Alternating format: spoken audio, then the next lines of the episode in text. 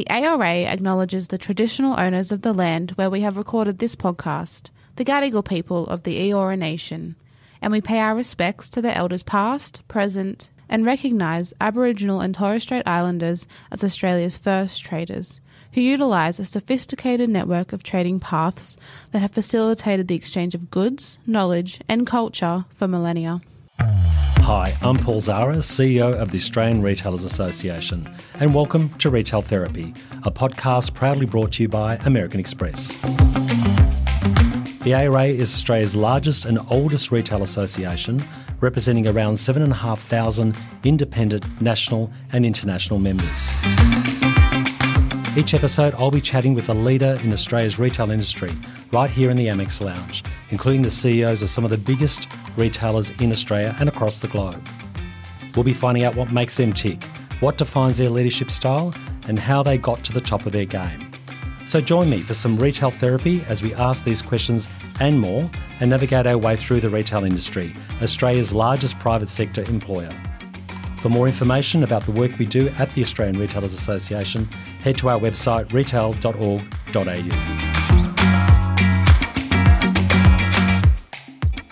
And that brings us to the end of season one of Retail Therapy. Thanks so much for tuning in. And for the next handful of episodes, we'll be running through some of the highlights from our most recent conversations. Each fortnight, we'll be focusing on a topic such as leadership, work life balance, sustainability, diversity, and innovation. First up, we're looking at leadership. With such a high caliber of retail leaders and influencers in this season, our chats about leadership were both insightful and inspiring. First up, we spoke to Nicole Sheffield, Executive General Manager of Community and Consumer at Australia Post.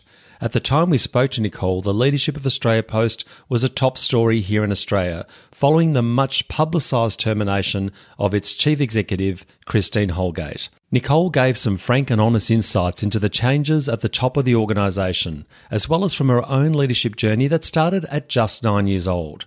Let's take a listen to what she had to say. Oh, that's a big question, isn't it? Um, so, a couple of things. I think. Uh, you know, it, it was a big year already. Thank you, pandemic, um, and volumes and how we coped with that. Um, and then, of course, we got regulatory relief from the government, which allowed us in metro areas to deliver letters every second day, which took a lot of changing shifts, etc. But it allowed us to really put a lot of those posties into vans, which were a lot safer than keeping yes. the motorcycles, and deliver parcels.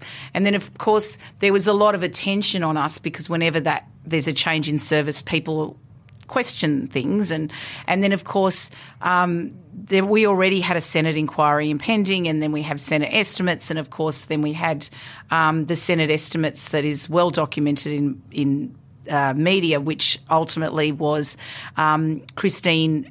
Uh, you know, telling the Senate that we we gifted four executives Cartier watches um, mm. for doing the bank at post deal, and I don't think anyone would have expected what resulted. And I was sitting next to her when that happened, and I remember thinking, oh my gosh, having had a lot of media experience and seeing that long lens camera across the Senate just come out of view, I was like, oh dear, this is going to be tough. No one expected it to transpire the way it did. I would say that I probably can't say much because there's still a lot of um, things happening between the CEO and the board. But what I can say is that. Um, it was incredibly difficult. Christine was an excellent and is an excellent CEO, and uh, and obviously uh, very passionate about Australia Post. She certainly brought me into the organisation, um, and you know I have a lot to be very thankful for. Um, with a lot of these things, when you're doing the volume of servicing the country that we are, and we're talking about, you know, 50 to 60 million parcels a month. Mm, amazing. Um, and, and you are going through a peak, you almost have to separate what happens with board and CEO and government in this instance, because we've got this one shareholder called the government, yes. and they're a bit tricky at times, you may have noticed. You almost have to say, that's what's happening. We have to actually deliver for the country because Australia sort of wasn't accepting excuses and we were seeing volumes. So, as a leader, it is quite confronting, but it's also an opportunity to really get you focused on that. And then there are other people. So our acting CEO Rodney Boys had to focus on on the board things, etc. And then you know, look, I don't think we'd ever want to relive it. Um, Was it, was it hard to remain focused during that period, given the whole organisation was on, on such was under such pressure? it wasn't hard to remain focused. It was just exhausting because you were just dealing with things that you didn't expect. And it's one of the great things about working for a government organisation is your shareholder is the Australian people. Yes. Right. That's beautiful. That's also there's a lot of opinions. I just say, you know, and and so that can be challenging. And after having going through COVID, etc., it has been um, difficult. But I, I will say this: I look past, you know, in the last few years what we've managed to achieve, and I'm really proud of the team, and I'm really proud of those results. And I think we have to focus on those and focus on outcomes because you can't change what's happened. You're not having mm. conversations about it sometimes can be quite distracting. And we have teams of people that are just dealing with so much, especially our front line, because when we were deemed an essential service, you know, effectively 99.2% of our post offices remained open and all of our people, we had a reduction in absenteeism. That's during a pandemic. That's amazing. And you think about it, you didn't know what was on the other side of that screen. And we got screens out very quickly. We were one of the first because we wanted to keep our people safe. 81% of my network's actually licensees. So they're, they're not even controlled, right? Mm. They're, mm. so we could send them out screens and they could say we still don't want to open and we couldn't compel them to Right. because this was a pandemic um, and yet they chose to open because they, their role of serving the community is far more important to them than anything else and i think that's really as a leader what you have to focus on Yeah, we raised some really good points there. Uh, when you think about your career and your background, I mean, it has been quite diverse, covering broadcast media, publishing, and telecommunications. Um, and the, the question on my mind is Did leadership come naturally to you? Have you always had ambitions to get the top of your field? Look, if you asked my mother, she would say yes. So my mother is this five foot little Polish woman, okay? And she would say, she never shut up. She never shut up, right? I would say that being the oldest of two migrant um, speaking you know, sorry, two migrants whose English was their second language and they could speak English but really didn't read or write. I was pushed to get on the phone and, you know, like basically they'd be yelling at me, tell Telecom that's bullshit. I'm not paying that. I did not ring Poland five times this month, knowing full well she did. So at the age of nine, I would say, Hi, I'm Nicole.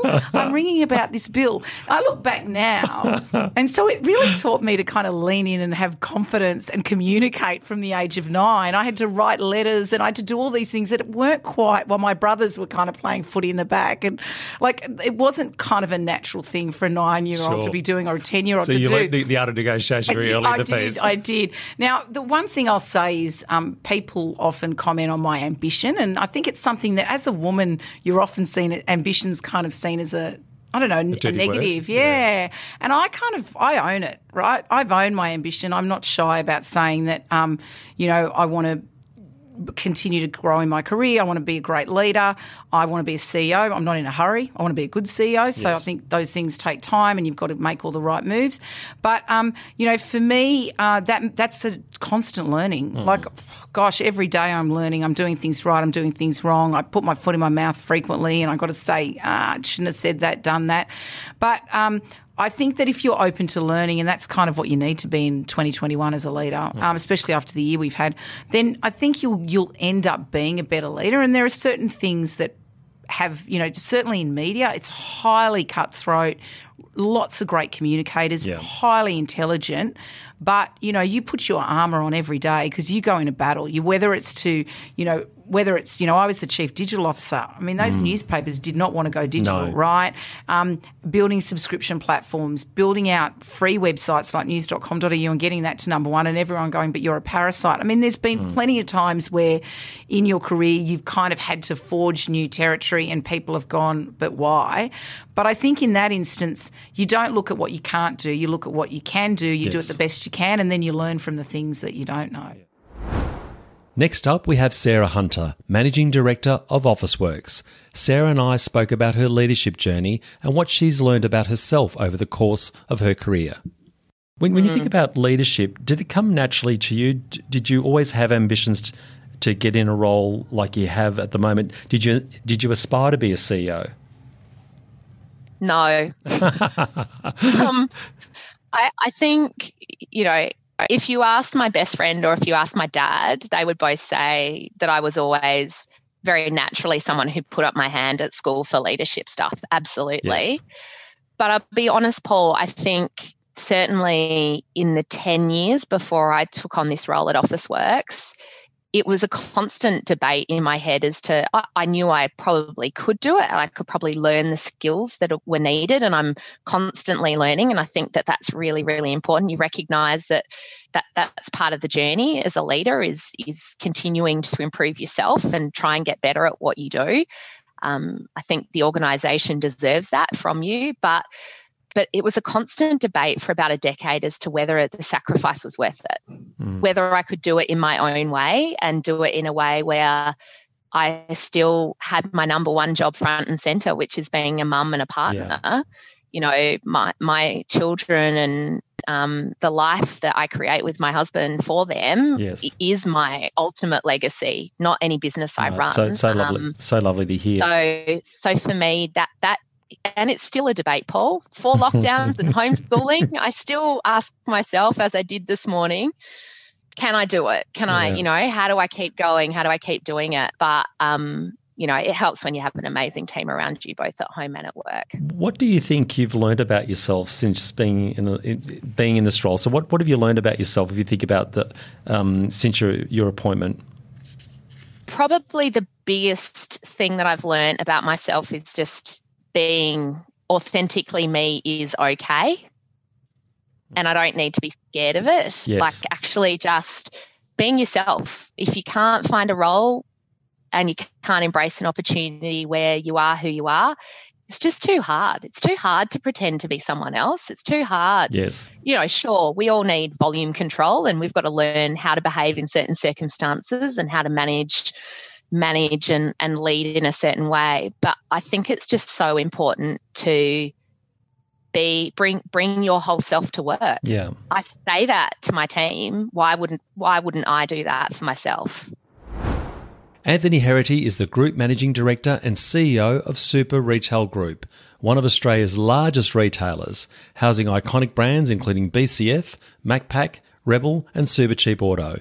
Did leadership come naturally to Anthony? Let's find out. Look, I think uh, we have a family trait of telling people what to do, so perhaps it was always innate um, to sort of to, to, to, to get into get into this type of thing. I was lucky early in my career when I was at CUB. I was given the opportunity for a little while to run the brewery. Um, you know, for a couple of months, we are in the middle of a project. They said, "Look, just pretend you're running the brewery, etc., etc." Had a great boss at the time, and being the MD of you know something that had manufacturing, supply chain, sales, marketing, you know, the whole enchilada. It was just thoroughly exciting. And um, I think I got hooked from that point on. What have you learned about yourself since being in a leadership position, do you think? Um, I I think one of the the tricky things of being in a leadership position is people will, will do what you say, and that can be very dangerous mm. because it assumes that you actually are right. Um, and I think the most powerful thing a leader can do is actually listen and act on advice as opposed to sprouting it. And, you know, because I think we have a perception that leadership's all about having all the answers and telling people what mm. to do. Um, I think sometimes it's more powerful to do the, the opposite. And that's, I think that's, that you learn that the hard way that, uh, that um, you know you're you may be that you may be the most senior person in the room, but that doesn't make you the smartest. No, true.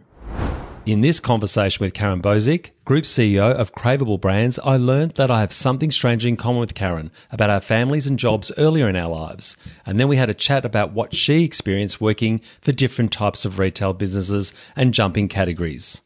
Let's take a listen. Yeah, I, I mean, I come from pretty humble beginnings. I grew up in Canberra. Uh, I'm the daughter of a small family business, a smash repair business. But I used to work in the reception area of that, and I always loved that interaction um, with people and being out there and serving people. My first job, believe it or not, was um, at a, a chicken restaurant, a fast food restaurant, wow. which is ironic given where I've ended up today. Uh, but again, I enjoyed that interaction. I always had part time work when I was at university.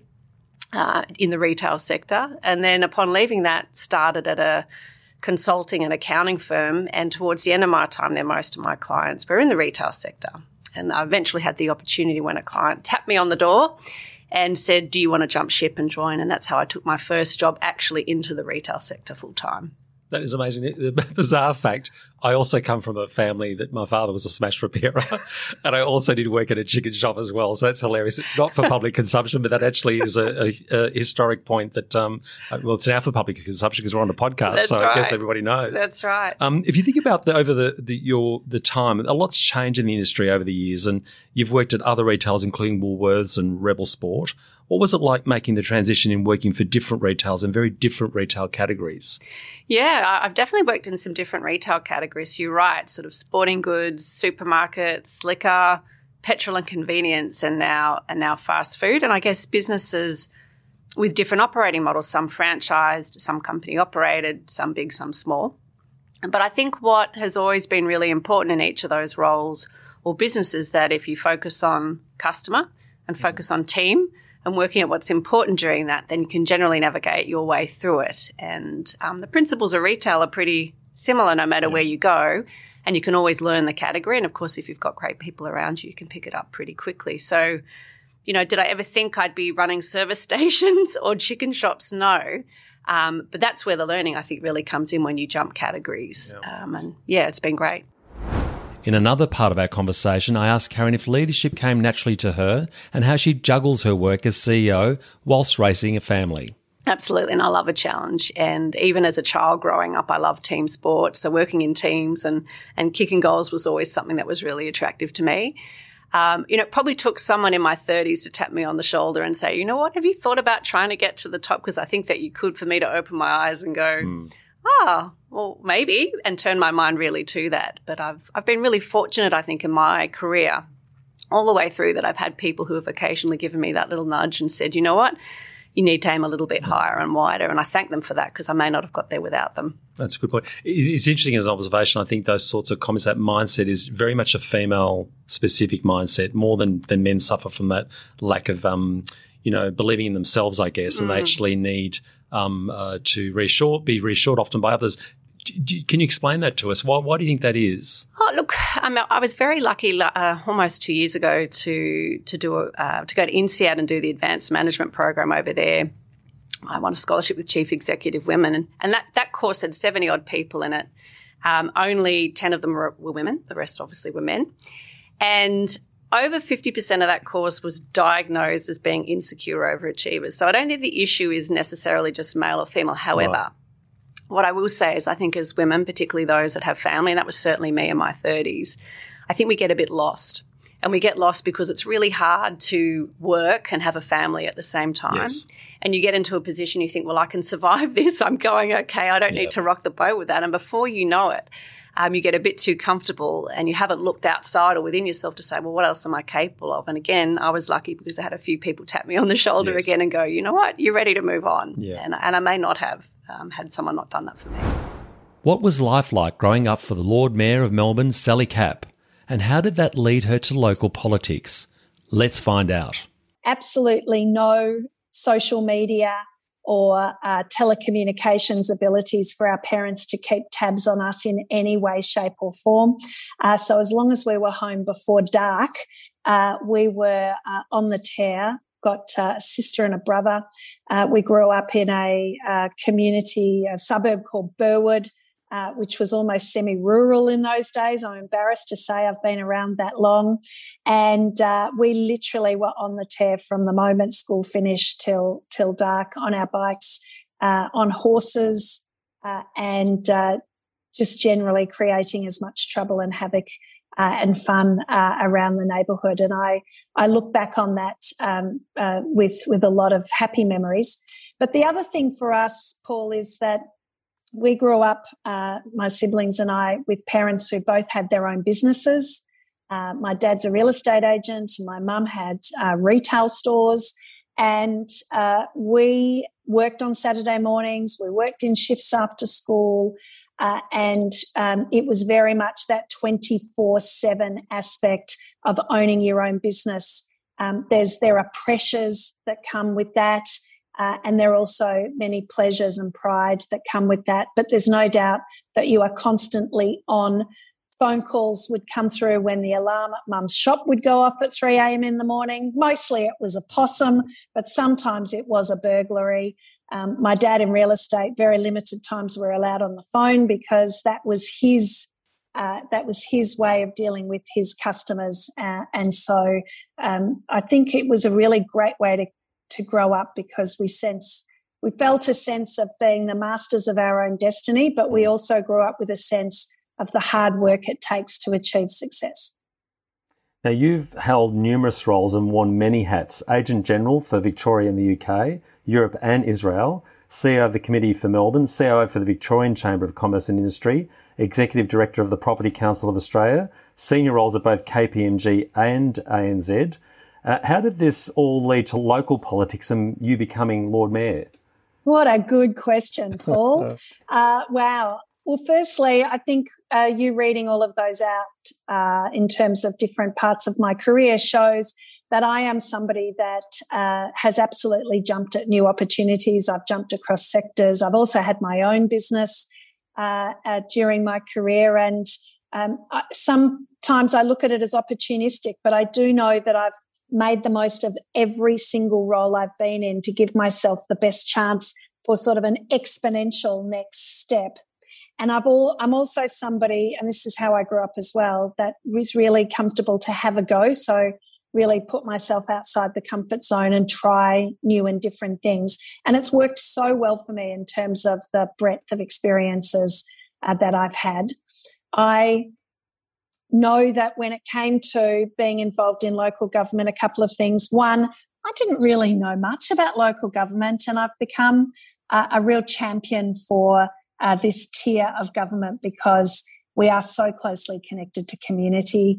And the breadth of services uh, and programs we provide is truly stunning.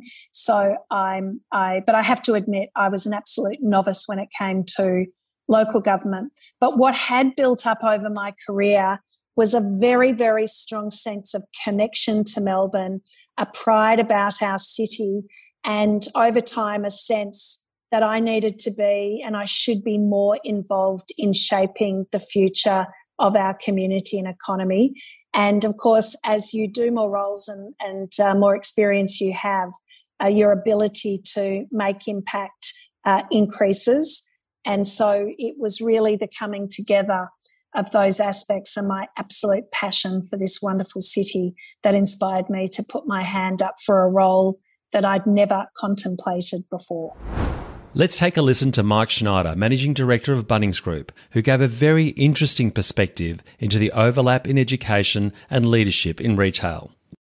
100% paul i think as leaders our, our, first our first job is to coach right and and develop and and teaching is all about coaching and development and context is really important so i've always found it really important in what we communicate and how we educate our team. It's about setting the right context, whether it's our strategic frameworks, you know, the, the sort of business models we use to, to run our business or uh, the strategies we have for a 12 or 24 month period. The, the why is really important, you know, and, and, you know, you'll know from your your time as a CEO, you visit a store and you ask why something's happening, and, and the team will look at you with this sort of incredulous look, and you realise that someone's told them Mike said or Paul said, and there's yes. no there's no context for the decision right. and and the rationale. So that that context is is is just so important. And all of us in the leadership group at Bunnings have a what I would call a teaching load. So we, we have a number of programs, our future leader programs, our trainee leader program, and got Bunnings management program for for sort of our, our emerging senior leaders and then advanced management for our more senior leaders. And all of us speak and, and teach parts of the curriculum for those programs. So I still get my my fix of uh, my fix of classroom time, but uh, it's it's certainly sat better for me within the, the construct of uh, of this business, perhaps more so than the, the education system. And every now and then, I'm lucky enough to speak to some high school students or university students and and talk about industry and and all things business, and I get a buzz out of that. So there probably was an educator hidden in there somewhere. Pip Marlow is the CEO of Salesforce for Australia and New Zealand. Let's hear her insights into having both ambition and humility. oh, no. um, I think, uh, I don't know, like I, um, if I go back as far as high school, Paul, I, um, I don't know. I would never call my myself the leader. You know, I wasn't the you know the head boy or head girl. I wasn't the. It was not my thing. I was a bit quite independent, I would say, but not necessarily um, putting myself into that position. And and I would say it wasn't until a bit later I even had the aspiration. I think I struggled for a period of time to articulate my aspirations. I didn't feel comfortable. Like I felt that if I told people I aspired to a promotion or a job that was mm. more senior, that it would come across as arrogant mm. or, you know, entitled. And I really don't like those attributes. So I didn't know how to um, declare my ambitions and still hold on to, you know, humility, which is a value I, I care about. Um, but it was a, an old um, boss of mine who um, really helped me think that through. And, and I say to people now, two things can be true at the same time. You can have ambitions and you can be humble. You can want to grow your career and you can still be a team player. Mm. And sometimes I think people struggle. So I certainly mm. struggled to hold those two things. So if I told people my aspiration is to be managing director of Microsoft, I, in my head, I would have thought that was like arrogant. It's mm. not arrogant. How great is it to have a career ambition? Somebody wants to cure cancer. That's awesome. That's an ambition we should be proud of. Somebody wants to go to the Olympics. We should be proud of that and support people. We should also support people with having that, having that career. Now, how you do it, how you get there is important. You don't need to walk over other people and, you know, create, you know, distraction to get there. You can do it whilst helping others. You can do it by reflecting goodness onto other people and shining a light on the good works of your team. So you you can find ways to you know articulate your ambition and also honor all your other values, which took me a little while to figure out mm. how to do that and then de- you know sort of declare both things at the same time. Um, and I would say I'm still learning. I, mm. I think the day I stopped learning as a as a team member, an employee, a leader is a bad day. I, I really don't want to get yeah. to a place where I have a fixed mindset. I do not have all the answers. I want to create a sort of sense of curiosity in my in my in my method, um, which looks for good ideas from anywhere because mm. they don't have to come from me, and frequently they don't. Um, and yeah, and, and I love it. I love. I do my best work working in a team. I love working with other people. It brings me great joy. At the time I caught up with Richard Murray, he was the CEO of JB Hi Fi. Since then, he's made the move to Premier Investments. Let's talk about how his upbringing led him to being one of the top leaders in the retail industry. Oh, I was I was very lucky. You know, I had um, uh, my dad was a school teacher at, at the school I went to. Um, you know, mum for uh, up until actually she went to back to work um, when I was in about year ten because I wanted to go overseas on exchange. And, you know, my parents weren't particularly well off. So mum went back to work to pay for me to go overseas. And um, so as I, you know, as you do with your parents, every now and again, you they frustrate you. But I, I always sit there and go, the sacrifices my parents made were just just amazing. And so I had a sister two years younger, a sister four years younger. You know, we're still very close as a family. Um, I grew up in uh, in Mitcham, in the outer suburbs of Victoria. In some ways, I haven't um, I haven't gone very far, uh, but I've had some, you know, just I guess those. What are the things that uh, you know in life stand you in good stead?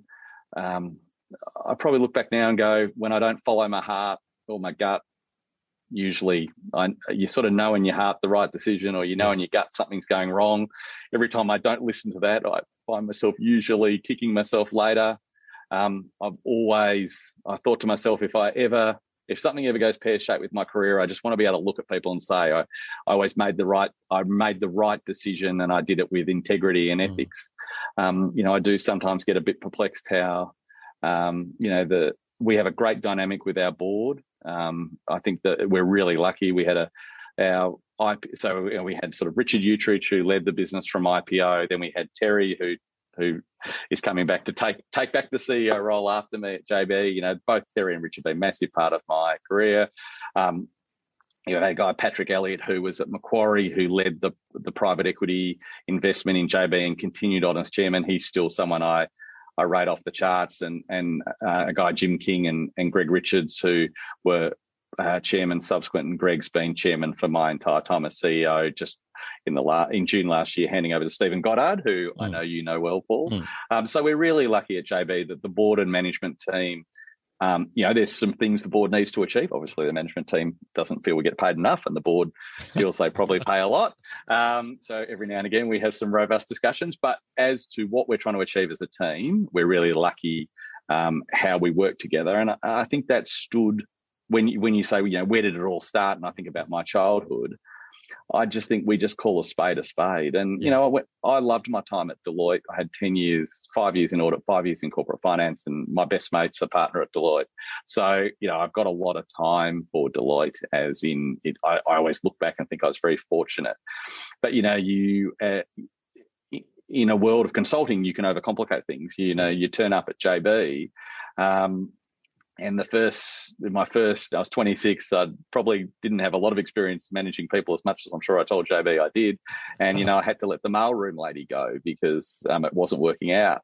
I'm like first week i fired somebody. I mean you know what's this what's this running a business? And all that i hope when i make those tough decisions that people look at me and go you've done it with respect and you've done it with integrity and you've tried to recognize if mm. someone's leaving a business the business continues on the next day but that person's probably had one of the worst experiences in their life. And so I just try, even when I have to make tough decisions, I hope in time that the person would look back and go, well, they did that the best they could, even though they had to make a tough call.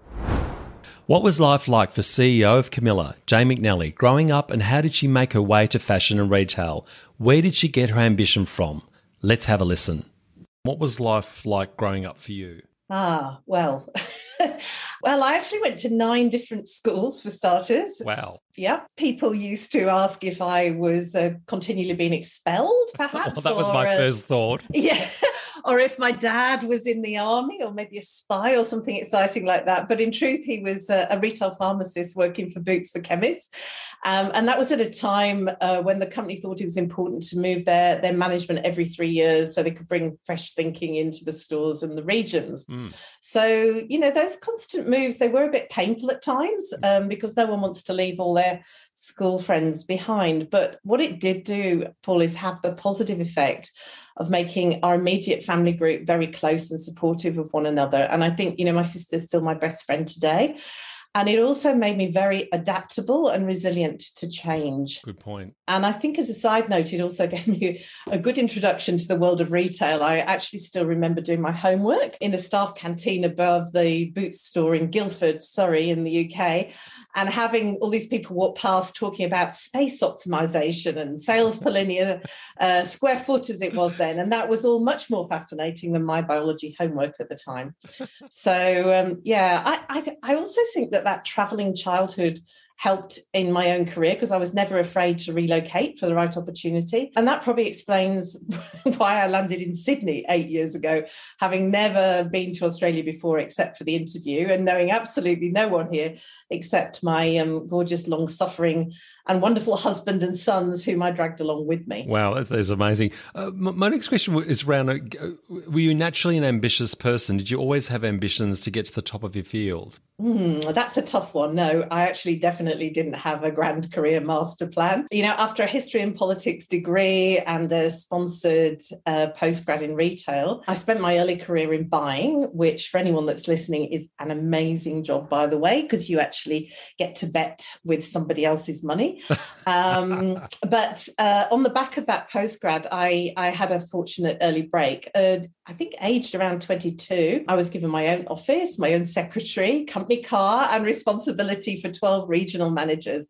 And I had a really wide buying remit encompassing everything from accessories to cosmetics to fashion jewelry. And I'm not sure if that would happen today, probably almost certainly not. But I think if someone's prepared to trust you, then swimming in the deep end is almost always the best way to learn. So it was a steep curve, but a, really amazing opportunity. So, no, I never started out thinking I really wanted to be a CEO, but I think I love a challenge. And then it's always risen to an even bigger challenge. And then I personally enjoy seeing how all the bits of the, the jigsaw, the business jigsaw fit together. Um, so I think that's probably how it's happened. You know, I'm not ruthless, but I am, and my teams will tell me that I'm a bit competitive. And I apply that competitiveness on behalf of my teams and my businesses. Although I encourage collaborative team working internally, I suppose I like to set the bar high. And as a result of that, I love to, the fact that many of my team members have they've stretched their own targets and a lot of them have gone on to be really, really successful in their own fields.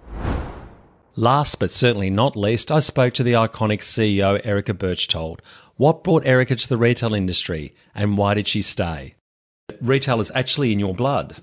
Oh, I think retail is one of the greatest loves of my life. Um, when I look back when I'm an old lady, I'll say there was my husband and my kids, and then retail overall. Um, you know, my grandmother worked in retail. Like she worked for an old retailer called Farmers, and and just the shopping experience that she would introduce me to. Like, um, you know, we we weren't a hugely affluent family, but you'd go get your school shoes fitted every year, or she'd go to Fletcher Jones and get her new blazer to wear into town when she was shopping. Um, my dad actually worked for Dixon's in the UK in the wow. 60s. He was a photographer.